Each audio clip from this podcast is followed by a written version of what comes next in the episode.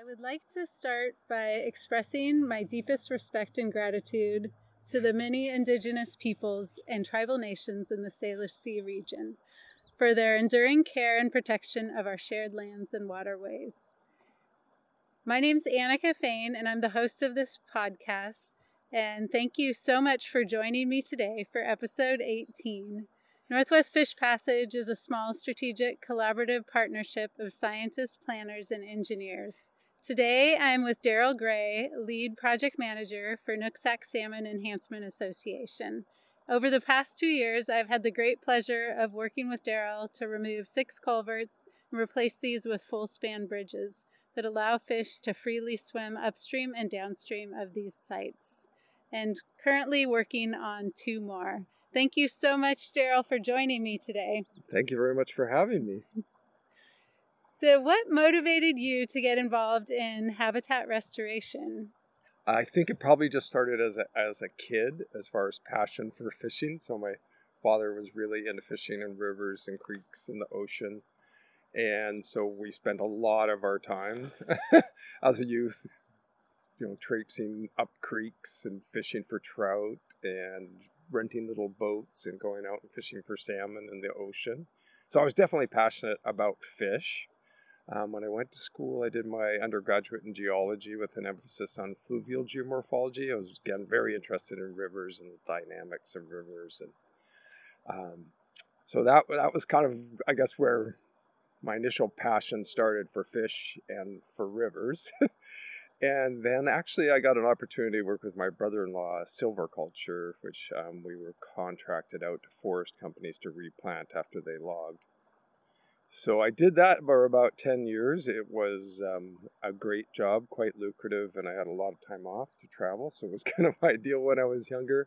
However, I did spend a lot of time in clear cuts, and sadly, the regulations were not that strict as far as how you could get close you could get to creeks. So I definitely saw a lot of devastation, and that kind of led me to decide to go back to university and get a degree in aquatic ecology. So I'd have like an undergraduate dead or not living things or rocks and water and then a master's in, in aquatic ecology. And when I was doing my master's, uh, an internship opened up. Oh, I apologize. I had to go back to get in before I get my master's. I went back um, to school because I needed a few more classes. Um, and at that point, there was an internship available at NSEA, and fortunately, I got that internship. And I did that for three months, and as luck would have it, somebody was leaving and I was there at the right time. so I got hired at the end of my internship and have been here ever since. I was like, sorry if I didn't mention the date, but that was back in 1995. Okay. And can you tell me more about the mission and goals of NSEA? Okay, so our mission, I it's been refined over the years, a lot of wordsmithing, so they've kind of narrowed it down. I'm going to read it verbatim because it's more eloquent than anything I could put together. Uh, the Nooksack Salmon Enhancement Association educates, inspires, and engages the community to take action to keep wild salmon here for future generations. We enhance river, creek, and riparian habitat while educating people of all ages to provide Pacific salmon and steelhead the best chance at survival. So that's kind of my my part of the mission is uh, as a project manager, I, I manage a lot of riparian restoration projects, in-stream habitat enhancement projects, and one of my most favorite things, of course, is fish passage, barrier removal. So I'm, I'm really grateful to be part of this podcast because it is definitely a passion of mine, and I find that part of my job probably the most satisfying. Immediate results yeah. versus watching small plants grow. so, approximately how many culverts have you facilitated removal of? So we're so we're really fortunate um, to partner with Whatcom County in 2003 they received a SRFB grant uh, to do a fish passage barrier inventory for WRIA 1 or essentially Whatcom County. And their goal was to have uh, a conclusive, probably not absolutely conclusive because we didn't get onto every property where we were denied access, but list of all of the fish passage barriers in Whatcom County, and that would be DOT crossings, so state highway, state road crossings, county crossings, city crossings, and private barriers. So we partnered with Whatcom County and the Nooksack tribe, and the Nooksack tribe and NSEA were tasked with doing all of the private crossings. So there was about a year of outreach to try and get permission um, to go out and survey these these crossings and determine where there were barriers or not. So that was took a fair amount of time to begin with, and that was handled, I think, by a consultant named Divine and Tarbell Associates. I don't know if they're still there. And then once we had the permission, then the tri- Nooksack tribe and NSEA went out and surveyed those crossings. If it was determined to be a barrier, at the same time we would survey the crossing, we would do an upstream habitat assessment, somewhat abbreviated, just to determine how much habitat. If there were roads in the way or, or unwilling landowners, then we used aerials to the best of our ability to kind of determine what the available habitat was. Looking out, of course, looking at the topography.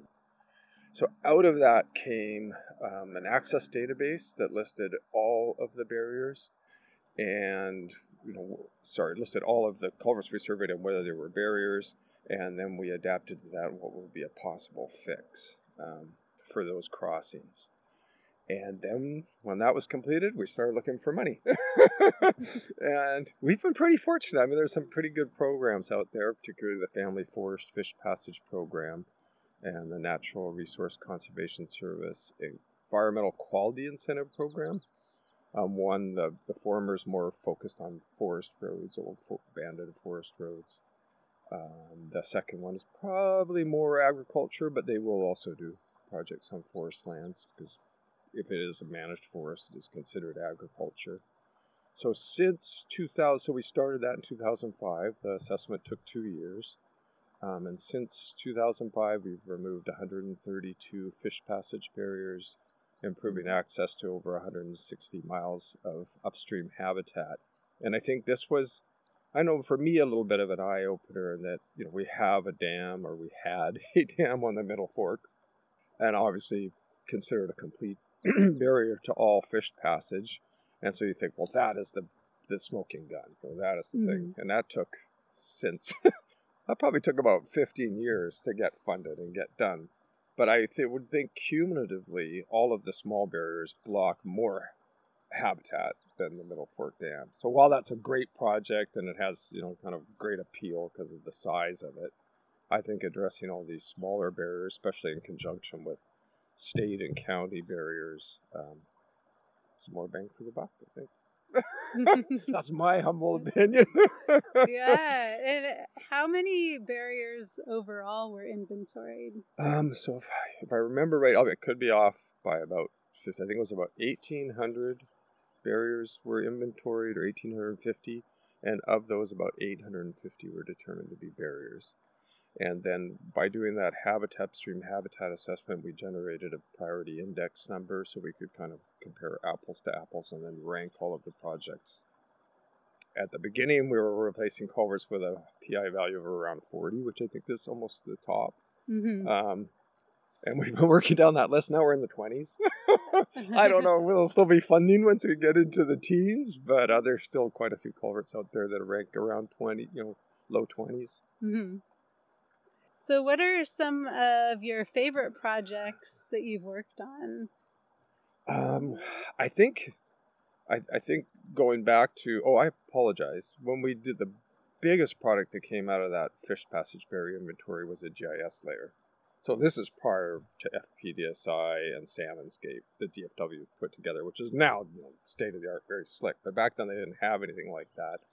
So uh, that Divine Tarbell Associates, they developed this GIS layer where you could see all of the barriers on a creek. So you could be much more strategic about planning. You could say, okay, let's try and remove all of the barriers in this watershed or on this creek. And we would say, okay, well, DOT might do this in 2005. So we should start lining up the private landowners upstream of that. And then maybe the county is going to do another one. Um, so I think that was probably my most enjoyable part, or that was so enjoyable. But I thought was the most useful product that came out of there was that you could look at a watershed and then just kind of decide strategically how you're going to approach this. So um, I think my most favorite projects were when we did that and identified maybe five barriers and then either did them all in one year or did them consecutively over over a few years. So one of my most favorite projects was on High Creek, which is a tributary of Kendall Creek, um, near Kendall, Washington, about halfway between Bellingham and Mount Baker. And we had done the assessment, you know, back in the culvert inventory, the barrier inventory. And so we knew there were five barriers in a row there, and one was a complete barrier. So that's always the most, I think, yeah. exciting. So it was essentially a, a dam or some restriction that was put in I don't know, it could have been for agricultural watering, and it had about probably an eight to nine foot drop coming out of it. So no fish were getting above that. Um, since its installation, I don't really know, but it was probably sometime in the 50s, I would guess. So the, I guess what I thought was kind of neat about that project is we did five barriers in a row. Um, three were partial, two were complete barriers. Another older kind of dam structure, and then I think this was the I guess a great learning curve for me too is like if you're going to do that and you're going to try and approximate the new grade of the channel, it is really nice to have that kind of scope with five barriers. Mm-hmm. So we were able to survey about 3,000 feet of channel and then approximate when those barriers are removable what would be the new gradient and you know you can't hit it perfectly yeah. um, so so then when we did all of our regrading we did it all at once or, or if we did it we knew what our grade would be for the next reach and for the next reach it involved a lot of channel roughening which i don't know i guess doesn't allow for as much natural adjustment but we couldn't really have it just go go crazy and and do really crazy things and create more barriers so there was a lot of cobble and material that went into it, but um, it was very yeah, it was very rewarding. Some of it had good riparian, where it didn't, the landowners also allowed us to do some planting. So in the end, we removed five barriers. Um, some people went into the CREP program, so it's all been replanted since that time. So I think that was yeah, that was probably one of my most favorite projects. And then we, we don't do dams, you know, like the Middle Fork Dam, but occasionally we come across small dams, uh, wooden structures or concrete structures, again, that were probably used to impound water for agriculture. And we did one on McCormick Creek, uh, very actually close to our office. McCormick Creek is a tributary to Squalicum Creek, which is the largest independent watershed in Whatcom County. That flows directly into the Salish Sea. Um, the landowners on this site were just amazing, and I actually, through a neighbor of theirs, got an invite to look at this dam. It was a concrete structure. It hadn't been used in many years. Was entirely full of sediment. Sorry, I don't have pictures to show it to you, but it was about probably about seven feet high and about maybe 50 to 60 feet wide, so it impounded quite oh, a wow. bit of water a complete barrier. They had a driveway just downstream of that, and that culvert was a barrier. And then upstream was a forest road, and that was a barrier. Um, again, we were able to get funding for the forest culvert through Family Forest Fish Passage, for the other culvert and the dam through the Natural Resource Conservation Service, so combining the funding. And we did them all at the same time. So it was yeah, it was just kind of more of an unusual fun project to slowly pump down this dam and then get all of the sediment out behind it. Again, just amazing landowners, super super nice. Um, they asked, said, "Oh, come by, drop by anytime." So it's it's kind of it's it, well, it's still they're probably about four years old, so the plants are still young, but a lot of it is pretty well forested. So yeah, it's a very beautiful site to go look at, and that you have a picture in front of you where the dam was, and then you can see that it's mm-hmm. not there. I think that's kind of kind of fun, exciting, rewarding. Yeah. so, what are some of your biggest challenges and successes? Um, so it's funny you say challenges. I would say these are both challenges and successes. the two that came to mind when I saw your question with landowner willingness and then funding. So landowner willingness can obviously be a problem. Some people are just kind of happy with the status quo or don't want anybody on their property or don't want the government involved in the property. But I've kind of found out found that over time, with a little persistence, some people will change their mind, or their kids will inherit the place, or it will change hands. So I kind of, you know, just keep going back each year if I if I haven't got a, a definite yes. I mentioned uh, there's another one where we did five culverts in a row, and one was a complete barrier, uh, about a 10 foot drop. And I talked with that landowner for 10 years. We became kind of good friends, and we didn't share the same political views or anything, but I really enjoyed talking with him. And yeah, I think he enjoyed my persistence. Yeah. and after 10 years, he said yes. So, um, so yeah, landowner willingness can obviously be, you know, a stumbling block if you is particularly say if you did want to do five culverts in a row and the middle person says no.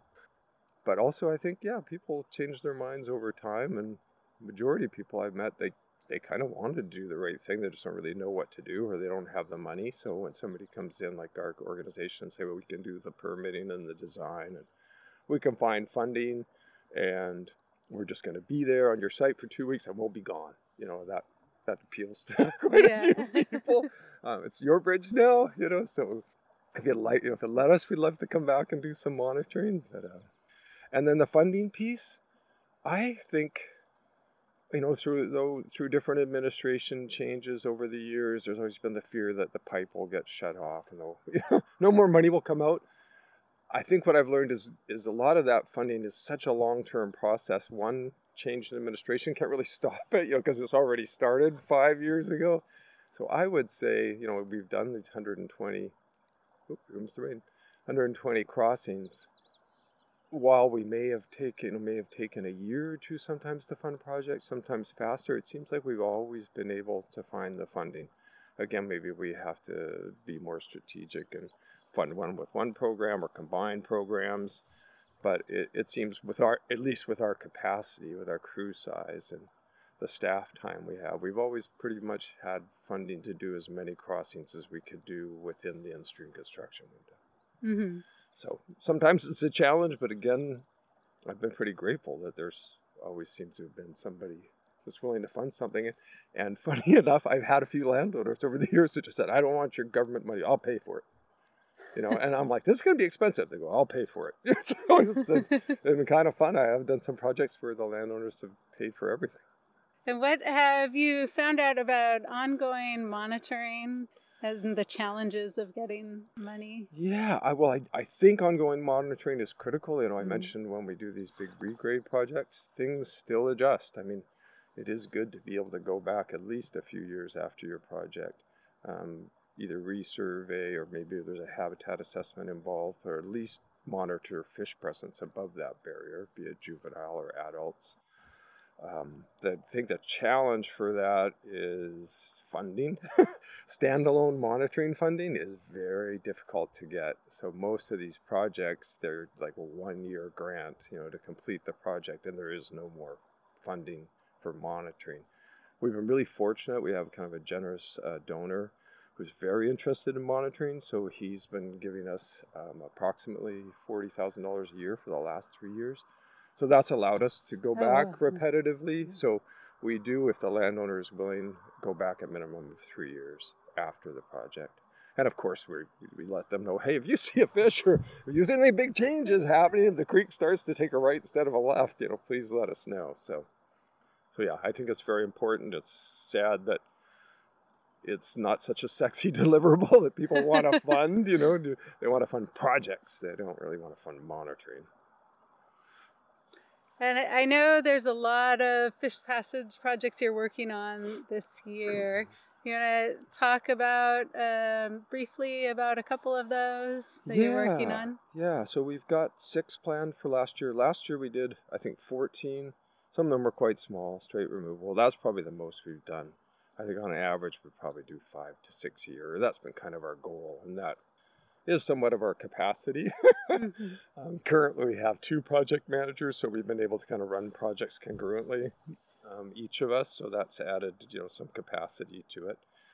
But this year we have six fish passage projects planned. Um, the one I think I guess I'm most ex- none of them are really amazing. You know, they're not dam removals, but the one I'm most excited about is on a tributary of 10 Mile Creek. It's on Starry Creek, and we've actually done two projects on Starry Creek in the past, though some years ago. But this particular landowner was met while we were doing an, an upst- or downstream fish passage project. He was a neighbor and he became quite interested in what we were doing. And he said, I've got a couple of culverts. so we went over and surveyed his culverts. And then he said, oh, my neighbor has a culvert. So we surveyed that culvert. So we're going to do the three culverts all together. Um, one is a straight removal, one is a small, going to be like a small farm bridge, and then one is going to be a larger 50 foot mm-hmm. HL 93, you know, steel bridge because it has emergency access for a residence there. But yeah, I always excited if you can completely remove something. Mm-hmm. And this landlord said, "Well, I don't really use. The, I can get to my house a different way. I've got it for driveway, so yeah, you can just take that one out." Um, and the forest one we hoped we would take out, but he says, "Well, I like to go back there and walk around, you know." And as I get older, I drive a little kind of tractor. He said, "Okay, well, we'll we'll do that." So, so yeah, I kind of like like that when, obviously, when the landowner's interested, um, show some enthusiasm, and when you can do multiple barriers in a row. Mm-hmm. So, that's that's probably our funnest project for this summer, I think. Uh, what are you most hopeful about in upcoming years? Um, you know, I'm. We were talking about this this morning as a crew because we're hopeful that the DOT is going to replace a, a, barrier on Squalicum Creek, and that will complete all barriers on the main stem of Squalicum Creek. Will then be gone because I think we've done 13 or so. Um, the state has done one on I 5 and they're going to do this one. So I'm kind of excited, or I shouldn't say excited, I'm kind of impressed at how fast they're moving. I mean, it's a big bureaucratic organization.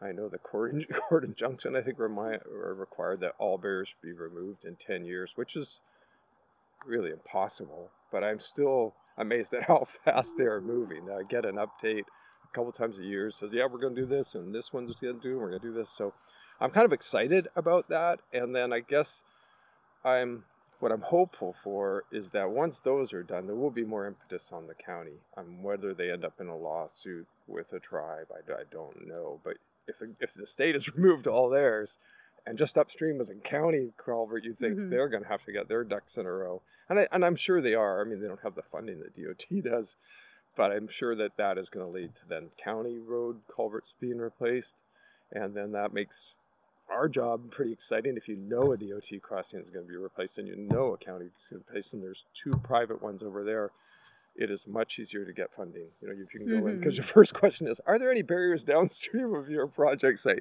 yes, right. but if you can say there are two, but one is going to be replaced in 2024, the other one is scheduled for 2025 I think that makes for a much stronger application. So that's what I'm kind of hopeful for. And I think the last thing I'm hopeful for is kind of tied to that. Again, if you, it's pretty exciting if you can look at a watershed and say, we're going to remove all barriers mm-hmm. in this mm-hmm. watershed. So that's kind of what I was saying too, is the DOT in the county or a city and a private. I think that's exciting. Yeah, I definitely agree. So, do you have any advice to young professionals that are interested in habitat restoration? I I would say follow your passion. I mean, I work for a nonprofit. The pay is not so great. The benefits are not so great, but I love what I do. I love the people I work with. Um, and I don't think myself personally I could work at a job that I don't really mm-hmm. like. So I think if you are really passionate about something and you start volunteering with an organization or do an internship or whatever, who knows? I mean, it's just I don't know if it's serendipity, but sometimes being in the right place at the right time, especially if you're keen and you know you show passion, enthusiasm, and you have a good attitude, I think things will happen. I'm not talking about fate or anything. I just I just think if you put yourself in that path, chances are something will come up. Yeah. So persistence and passion, I guess.